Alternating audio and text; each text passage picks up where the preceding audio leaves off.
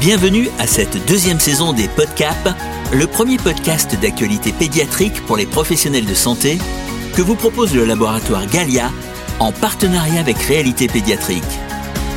Chaque mois, au travers d'une interview d'une dizaine de minutes, un expert vous livre sans tabou sa lecture scientifique et médicale d'un sujet au cœur de votre pratique.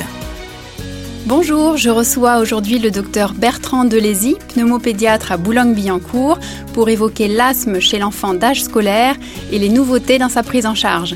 Docteur Delézy, bonjour. Bonjour. Alors, docteur Delézy, des recommandations de la Société de pneumopédiatrie allergologique, la SP2A, issues de groupes de travail, vont être publiées prochainement. Elles ont été présentées au dernier congrès de pneumologie et d'allergologie pédiatrique autour de la prise en charge de l'asthme et elle présente un certain nombre de nouveautés, c'est ce qui nous intéresse aujourd'hui. Donc nouvelles approches dans la prise en charge de cette pathologie chez l'enfant euh, d'âge scolaire.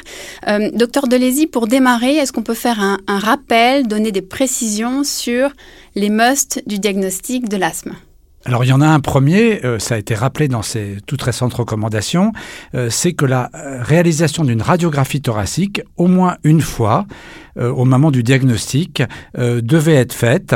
Alors principalement pour écarter les possibles diagnostics différentiels et si nécessaire cette radiographie thoracique peut être faite en inspiration et expiration. Mhm. Et puis, euh, il y en a un second, c'est que toutes les sociétés savantes du monde le rappellent, euh, le diagnostic d'asthme, c'est la conjonction entre un tableau clinique évocateur et des données d'exploration fonctionnelle respiratoire, avec notamment la nécessité de faire initialement, lors de ces explorations fonctionnelles respiratoires, un test de bronchodilatation, c'est-à-dire donner un bronchodilatateur et refaire des mesures. Donc, dans le cadre du diagnostic de l'asthme, eh ben, il faut qu'il y ait au moins une fois une exploration fonctionnelle respiratoire avec un test de bronchodilatation, je dirais, à partir de l'âge de 5-6 ans. Et alors, y a-t-il des diagnostics différentiels que l'on doit évoquer euh, rapidement ou des symptômes qui vont contre le diagnostic de l'asthme? Alors il faut rappeler que tout ce qui tousse euh, chez l'enfant et tout épisode de Disney, euh, ce n'est pas de l'asthme, et euh, les recommandations euh, de la SP2A soulignent bien qu'une toux isolée euh, sans autres symptômes, une expectoration chronique par exemple, mmh. surtout l'association à d'autres signes de type pseudo-neurologique, type douleur thoracique, céphalée, des signes respiratoires plutôt inspiratoire, euh, eh bien tout ce cortège doit faire évoquer d'autres diagnostics que celui d'asthme, mhm. et notamment celui de syndrome d'hyperventilation. Alors, est-ce qu'on peut parler aussi de la place du bilan allergologique dans cette prise en charge de l'asthme, docteur Delézy alors toutes les études de cohorte sont concordantes et retrouvent une prévalence de la sensibilisation respiratoire chez l'enfant asthmatique d'âge scolaire de l'ordre de 90% des patients dans les asthmes légers à modérés et 85% des patients dans les asthmes sévères. C'est dire l'importance de la réalisation d'un bilan allergologique systématique dans cette tranche d'âge. Mmh, d'accord, alors que risque-t-on euh, si ce bilan allergologique est oublié?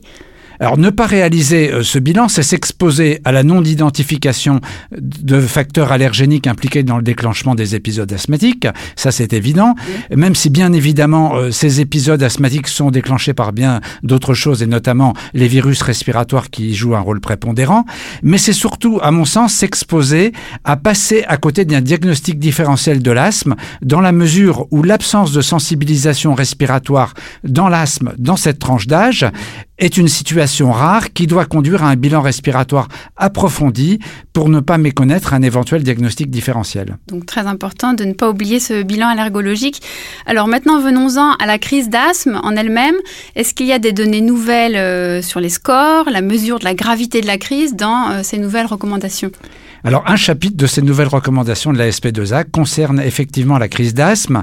Euh, le but de l'évaluation initiale d'une crise d'asthme est de rechercher euh, les facteurs déclenchants, mais aussi principalement les facteurs de risque d'asthme aigu grave, mhm. en tenant compte bien sûr des traitements qui ont été pris à domicile et de leurs techniques d'administration.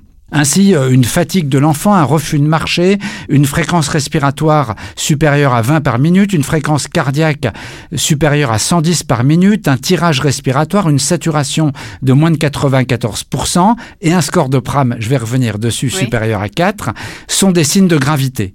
Un seul de ces signes, de ces critères, pardon, suffit à considérer que la crise est grave Le débit de pointe euh, fait partie toujours des recommandations, mais euh, il dépend tellement de la qualité d'exécution qu'à mon sens, euh, on peut un peu l'oublier.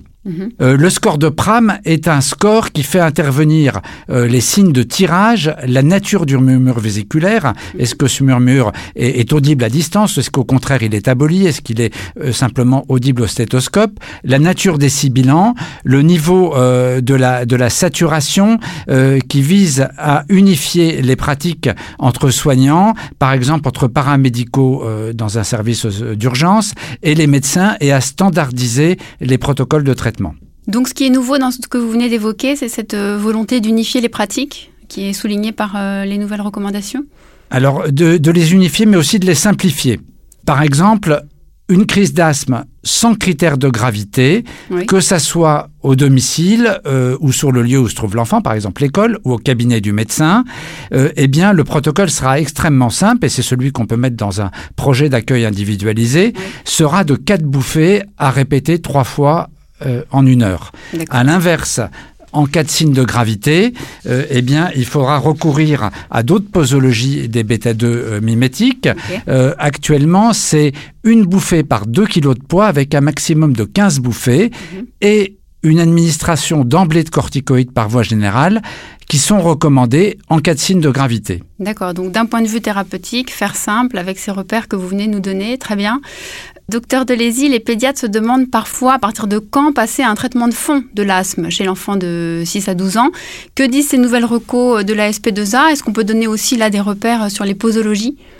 Oui, certainement. Alors, euh, c'est pas nouveau. Euh, le, traitement de l'asthme est toujours divisé en cinq paliers. Le palier 1, c'est celui qu'on appelait de l'asthme intermittent, c'est-à-dire c'est celui où il n'y a pas besoin de donner de traitement de fond. Mhm. Et le palier 5, c'est celui de l'asthme sévère, qui peut justifier, par exemple, de biothérapie. D'accord. Euh, ce qui est euh, précisé dans ces nouvelles recommandations de la SP2A est que pour parler de palier 1, il faut que les critères suivants soient tous réunis. Mhm. Moins de deux recours par mois sur les trois derniers mois au bronchodilatateur de courte durée d'action, aucun réveil nocturne sur les trois derniers mois, aucune crise sévère sur les 12 derniers mois et pas de facteur de risque de crise sévère euh, du type allergie alimentaire ou antécédent de passage en réanimation. Et la présence d'un seul de ces critères fait basculer donc en palier 2, qui est justement celui de la mise en route d'un traitement de fond. La recommandation euh, préférentielle pour ces paliers 2 est alors de mettre en, euh, en route une faible posologie de corticoïdes inhalés, une à deux fois par jour. on va revenir sur, sur ces posologies. Très bien. Donc, en fait, passer euh, relativement vite au palier 2 pour euh, aller vers un traitement de fond, c'est ce qu'on comprend. C'est exactement ça, dans le but euh, bah, de favoriser la qualité de vie de l'enfant, lui permettre de faire toutes les activités physiques qu'il veut et qu'il ne se retrouve pas aux urgences pour exacerbation. Alors, en pratique, docteur Delézy, l'attention doit se porter sur le respect des doses, notamment. Est-ce qu'il y a des warnings là à avoir en tête? Alors c'est pas très facile parce que euh, les posologies varient suivant les molécules, mais euh, pour rester simple, et ce que le pédiatre connaît le mieux, c'est le propionate de fluticasone. Et donc il faut rappeler qu'on peut parler de doses faibles jusqu'à 100 microgrammes par jour. On peut parler de doses moyennes jusqu'à 250 microgrammes par jour, c'est-à-dire par exemple 125 microgrammes matin et soir. Mhm. Et dès qu'on dépasse ce dosage-là, eh bien, on est dans les euh, doses fortes de corticoïdes euh, par voie euh, inhalée. c'est très important de s'en rappeler. Hmm, très bien, c'est très clair. Alors, docteur Delézy, quand le pédiatre libéral doit-il ensuite passer la main et orienter le jeune patient en centre expert ou en milieu hospitalier? Alors clairement, et c'est rappelé dans ses recommandations, un asthme conduisant à un palier de traitement de niveau 5 pour être contrôlé ou pas contrôlé, nécessite un bilan en centre expert pour différencier notamment ce qu'on appelle au départ un asthme difficile à traiter, euh, c'est-à-dire un asthme non contrôlé avec beaucoup de facteurs possibles. Le premier d'entre eux étant la non-observance thérapeutique ou la mauvaise technique d'inhalation, mais beaucoup d'autres cofacteurs comme euh, l'obésité. Et euh, donc finalement, dès qu'on est à ces fortes doses de corticoïdes par voie inhalée, c'est-à-dire 500 microgrammes par jour de propionate de fluticasone, eh bien, il, il faut pouvoir confier le patient à un centre expert pour un bilan approfondi et cette démarche diagnostique. Hmm, d'accord, donc pour aller plus loin et pour euh, faire le bilan euh, correctement, très bien. Alors, docteur Delézy, pour vos confrères qui aimeraient éventuellement avoir des informations complémentaires sur l'asthme du tout petit ou l'asthme de l'adolescent au-delà de 12 ans, vers quel contenu, support pouvons-nous euh, les orienter? Alors, la question est importante parce qu'il faut rappeler que ces recommandations concernent l'enfant d'âge scolaire, c'est-à-dire le 6-12 ans. Pour les plus jeunes, l'enfant d'âge préscolaire, la SP2A avait publié il y a plusieurs années avec la l'HAS euh, recommandations dans l'asthme de l'enfant de moins de 36 mois. Euh, celles-ci vont bientôt être réactualisées, mais elles sont toujours en ligne sur le site de l'HAS. On peut les consulter. Et des recommandations concernant l'asthme de l'adolescent ont été publiées de manière conjointe avec la Société euh, de pneumologie de langue française, la SPLF, et elles sont aussi facilement consultables en ligne. Docteur Delézy, en résumé, quels sont les trois points à retenir pour les pédiatres qui nous écoutent sur la prise en charge de l'asthme chez cet enfant de 6 à 12 ans? Alors je dirais, euh, sur la base de ces recommandations, réaliser impérativement lors de la démarche diagnostique au minimum un bilan allergologique, on l'a vu, et si possible une exploration fonctionnelle respiratoire et une radiographie thoracique. Euh, avoir bien en tête ce que c'est qu'une dose faible, une dose moyenne, une dose forte de corticoïdes inhalés dans cette tranche d'âge euh, et savoir mettre rapidement en place un traitement de fond pour le confort de l'enfant. Et comme dernière recommandation, savoir passer la main pour consolider et affiner le diagnostic si l'asthme n'est pas contrôlé euh, sous une dose euh, forte de corticoïdes euh, par inhalé. Très bien, merci beaucoup, c'est noté. Merci Bertrand Delézy pour ces nouveautés et vos conseils éclairés sur la prise en charge de l'asthme chez l'enfant d'âge scolaire.